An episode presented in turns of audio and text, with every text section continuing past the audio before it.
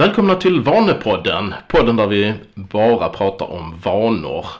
Och jag heter Patrik Friberg och Jenny Westman är med här idag också. Och till sist så har vi ordning på vårt inspelningsschema så att vi båda två kan vara på plats samtidigt. Ja, äntligen. Ja, vad skönt. Hur är det med dig, Jenny? Det är bara bra med mig. Året har börjat bra. Lite kallt här i Skåne, men en bra start på året har jag fått. Hur har ditt år börjat? Det har börjat ganska bra. Jag hade problem med min bil, så var det som orsakade de här problemen att vi hade svårt att transportera oss till varandra. Så vi kunde spela in, men det är löst nu i alla fall. Så att bara en sån sak kan ju vara bra. Mycket praktiska saker ibland som kan ställa till det för en. Absolut, men vi har ju lyckats släppa ett avsnitt varje vecka trots det. Och idag så ska vi prata om vad som egentligen är viktigt.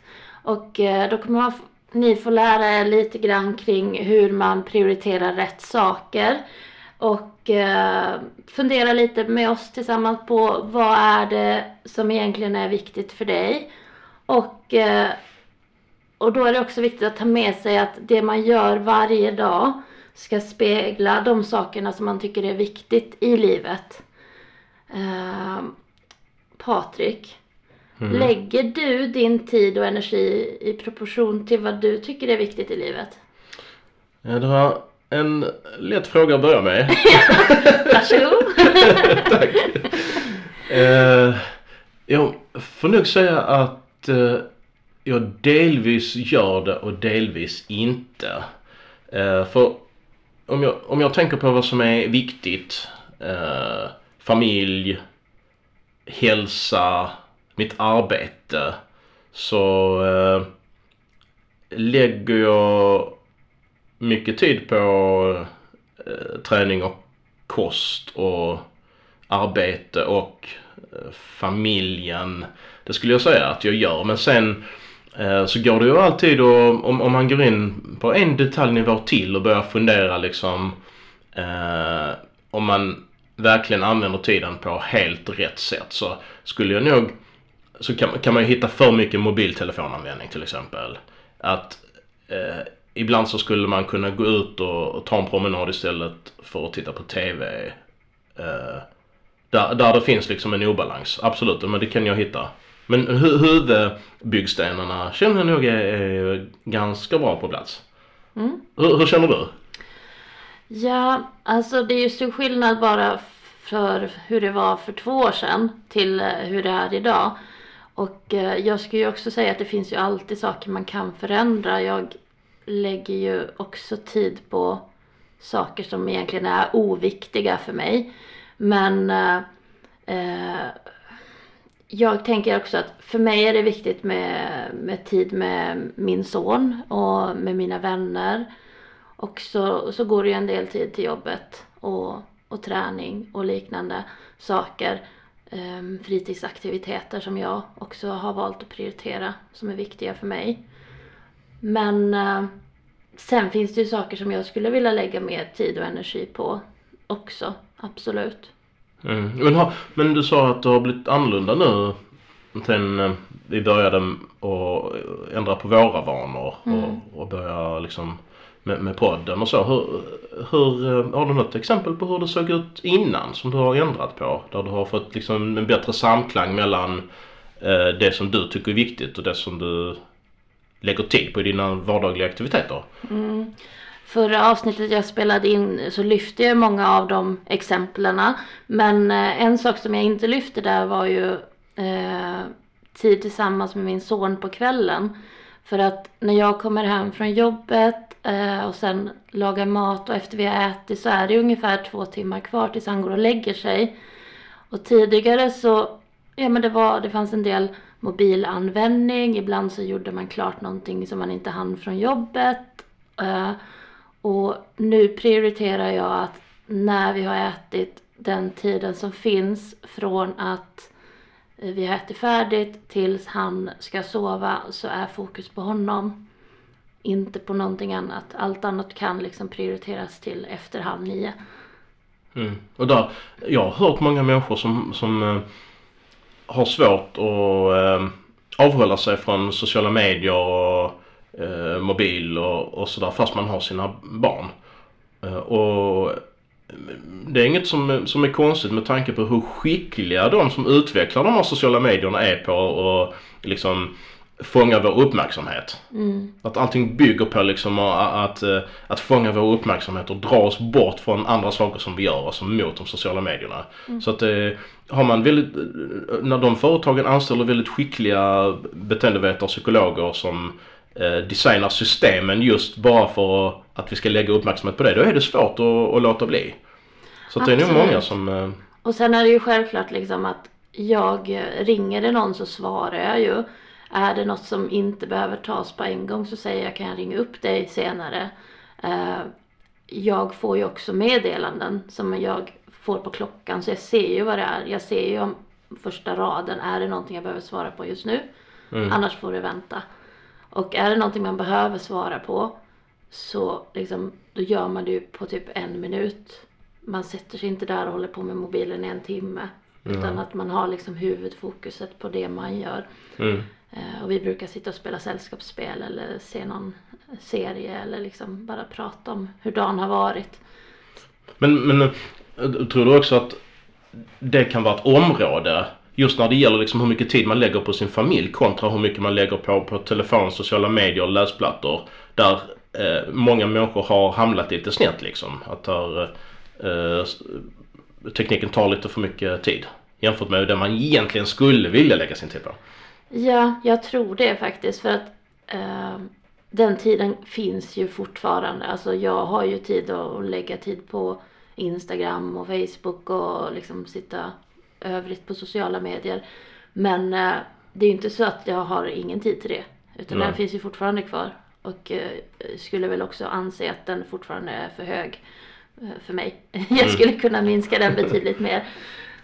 Ja, ja men det, så tror jag... Jag tror det gäller för många och där det finns kanske ett område där just det här med vanebildning som vi brukar prata om skulle kunna vara ett hjälpmedel så att man kan rätta till den här obalansen i tid då, mellan det man gör och det man skulle vilja göra med tiden. Mm. Men varför tror du att folk lägger tid på saker som är oviktiga? Jag tror att alltså, om det påkallar ens uppmärksamhet på ett väldigt tydligt sätt liksom, att det plingar till notifikationer i telefonen, att det är omedelbart belönande jämfört med att liksom kanske spendera tid med en vän där man har en intressant diskussion, då kanske man inte har en sån här en kraftigt omedelbart belönande effekt i varje mening man utbyter liksom, utan det är mer en trevlig stund liksom som man kommer tänka på under kanske dagar och veckor efter som berikar livet liksom. Det är lite mer lågmält medan liksom notifikationer plingar till och gör en omedelbar kanske ganska kraftig stimulans liksom. Att det leder till att det blir en obalans. Mm. Och att man måste på något sätt kanske hjälpa en själv med att skapa lite regler liksom och tänka att man lägger bort telefonen vissa tider och att man får liksom ett regelsystem som underlättar för en att göra rätt. Att man kan använda då det vi brukar prata om med vanebildning för att hjälpa en att göra rätt liksom. Precis, för när du nämner regler, det kan ju vara vanor som man lägger in då. Exakt, exakt. Men en annan sak som jag hör mycket från människor, det är just här med tv och motion. Att man formulerar det så att jag borde träna mer att titta på tv. Mm. Och då tror jag också man kan ha nytta av vanor liksom för att antingen då träna istället för att titta på tv eller träna samtidigt som man tittar på tv. Ja, hemma då i sådana fall. Jag har sett nu i början av januari flera som liksom går och ser på filmer på gymmet. Ja. Det känns inte som att det blir jättebra träning. Nej, det, absolut. Det går säkert att ha för mycket högre träningskvalitet och kanske då kortare pass liksom. Sen å andra sidan så kanske det passar vissa att man får gjort någonting i alla fall. Ja. Man kan locka med filmen, jag vet inte. Det är väl bara mer att jag tänker att de blir upptagna väldigt länge, maskinerna. Så du kommer inte åt dina favoritmaskiner där? Ja, lite så. Det är ju en ökning av människor nu i januari på gymmet. Mm, det är det. Och redan i februari så märker man att den uppgången har återgått till det vanliga. Mm. Så där finns nog sätt där man kan optimera det också för många. Ja. Men vad finns det mer för typiska, vad ska man säga, områden för människor i livet där man kanske har en obalans mellan det man egentligen vill och det man gör? Jag vet att jag läste, innan jul läste jag någonting på Instagram där det var ett inlägg som handlade om att det är ingen annan än dina barn som kommer att minnas att du jobbade övertid för 20 år sedan. Och den blev ju liksom, det är en tankeställare där liksom, är jobbet så pass viktigt så att det ska ta över kanske familjelivet? Och där behöver man ju prioritera, för vissa kommer ju jobbet vara jätteviktigt, det kommer vara liksom karriären är viktigt, det är viktigt att kunna klättra om man tackar ja till alla erbjudanden man får, alla karriärsmöjligheter man får, men är det på bekostnad av någonting annat då? Mm. Och där blir det kanske viktigt att man då inte ska liksom utifrån värdera det så mycket, att vi har liksom inga pekpinnar eller så vad folk borde göra och inte borde göra, utan det viktiga är kanske att man verkligen rannsakar så att man vet att det är väl övervägt, för det finns ju en viss procent av människor som faktiskt där karriären är otroligt viktig, där man är beredd att offra ganska mycket. Mm. Och att det känns rätt liksom, och då är det såklart okej att vara och ha den approachen till livet, utan problemet är väl snarare när man ångrar sig i efterhand, eller att där man gör en felaktig disposition av tid och resurser, så att man känner att man satsar på någonting som inte är förankrat djupt inom en själv, och så att så man kanske får en sämre kontakt med familj och vänner. Där är problemet när man gör fel i förhållande till det man egentligen själv vill liksom. Ja, precis. Och det är ju det liksom, alla behöver ju tänka utifrån sig själv och sitt eget liv och sin livssituation. Det är ju inte alla som har en familj heller, utan man kanske är ensamstående och liksom bor själv. Mm. Och då har man ju inte den aspekten att ta hänsyn till att det finns barn som man behöver lägga till tid på kvällar och liknande. Ja, precis. Så att det är ju väldigt individuellt.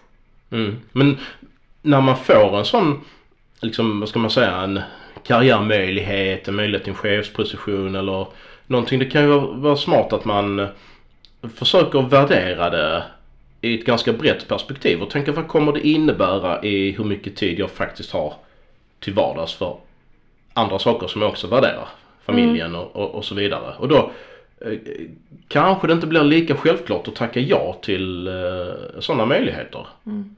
Sen tänker jag också att andra aspekter om vi just pratar jobb och att byta till kanske en högre position, så innebär ju det i många fall också en högre lön. Och det kan ju också innebära att man kan göra saker som man inte har kunnat göra tidigare, som man anser är viktiga, men man har inte haft de ekonomiska möjligheterna för det. Absolut. Och då väger det ju väldigt tungt, tycker jag, att man kanske också ska ta jobbet. Så absolut. Mm. Absolut, det är också en av de sakerna som kan vara bra att ta i beaktande liksom.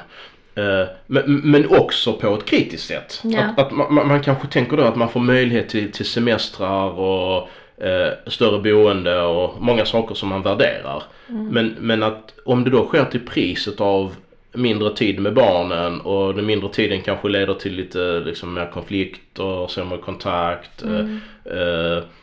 Så att man verkligen tänker igenom alla konsekvenser av ens handlingar, så att man känner att det är väl övervägt beslut. Precis, och det är väl egentligen det vi vill komma åt med det här avsnittet. Vad är det som egentligen är viktigt? Mm. Tänk efter noga. Precis. Och i alla konsekvenser liksom. Och den här... Jag får mig att jag läste någonstans också om intervjuer med gamla människor som var i livets slutskede, vad de ångrade, och många av dem sa att de hade gjort en felaktig prioritering just mellan jobb och familj. Mm. Att man hade önskat att man la mindre tid på jobbet och mer på familjen. Precis, man brukar ju säga att man blir ersatt ganska snabbt på jobbet om man slutar eller om man blir sjuk eller liknande. Medan liksom familjen går ju inte att ersätta på samma sätt. Mm. Och det är ju relationerna som oftast har högst betydelse i slutet av livet. Mm, absolut. Mm. Men nu har vi räknat upp en massa fall där man kan hamna i den här liksom, läget att man lägger mer tid på sånt som man tycker är mindre viktigt. Och att man inte lägger tillräckligt mycket tid på det man värderar. Vad liksom beror det på då att man kan hamna i den situationen? Ja, först och främst tänker jag att man kanske inte har tänkt igenom vad är det som är viktigt, utan man kanske bara gör som ens vänner gör lite grann, och det man blir intalad av hela sitt liv, från föräldrar, från släkt, från de man umgås med, att det här, så här ska man leva, det här är viktigt. Det är viktigt att åka på skidsemestrar eller utlandsresor och liksom att man får höra det och man blir liksom matad med den informationen. Man får liksom ett värderingspaket med sig på något sätt från sin uppväxt och sin sociala miljö. Precis, och sen möter vi också liksom Instagram-flödena. Många Instagram-flöden är ju typ uppvisat perfekta liv. Mm. Och så ser det ju liksom inte ut i verkligheten. Så där kan man ju också blir väldigt påverkad. Mm. Människor visar upp sina perfekta dagar på sociala medier, inte sitt vardagsliv. Och då gör man kanske misstaget ibland att man jämför sitt eget vardagsliv med andra människors perfekta dagar. Mm. Och då blir det en obalans, och då liksom kanske man lockas till att lägga mer tid på att försöka efterlikna det här perfekta livet istället då för att känna efter själv vad man egentligen tycker är viktigt. Mm. Precis. Och också en osäkerhet om man avviker. Vi pratade om liksom, ja, man kanske har en dröm om att vill bo i en husvagn eller sån här van life som man har sett några göra dokumentärer kring. Men sen bor alla ens vänner i villor. Och då sticker man ju ut lite om man helt plötsligt, ja men nu ska jag sälja huset. Och så... Ja, då vågar man kanske inte riktigt ta det steget, för man är rädd för de kanske oväntade konsekvenser som det kan få. Kommer man fortfarande bli bjuden på parmiddagar liksom? Ja, precis. Och där är det också, har man ett jobb som man inte trivs med, och då menar jag liksom helt yrke, fel yrke. Det kan ju vara ett väldigt stort steg att helt plötsligt i vuxen ålder vilja skola om sig till någonting helt annat. Så den är ju också väldigt svår säkert att ta det steget att nej, nu vill jag inte vara vad man nu är, och vill bli något helt annat istället. Och där finns ju liksom inga enkla lösningar. Man kan ju inte, det är många som rekommenderar människor att ja, men, lyssna till ditt inre och ta steget och chansa. Men det är kanske inte så himla lätt och chanser att starta ett eget företag och sen funkar det inte, och så sitter man ekonomiskt dåligt till liksom. Det är inte så självklart att man ska göra det steget, men vad man kan säga det är kanske att om man känner att det är ganska stor skillnad mellan det man egentligen värderar och det man faktiskt gör, att man ska ta en riktigt rejäl funderare på vad man kan ändra kurs och vad man kan ändra på de dagliga aktiviteterna så de kommer bättre i samklang med dem man värderar liksom. Precis. Ja. Men det var väl det vi tänkte gå igenom idag. Precis. Så alla har en riktigt bra fortsättning här på det nya året, och så hörs vi snart igen. Det gör vi. Ha det så bra allihopa. Ha det bra. Hej då.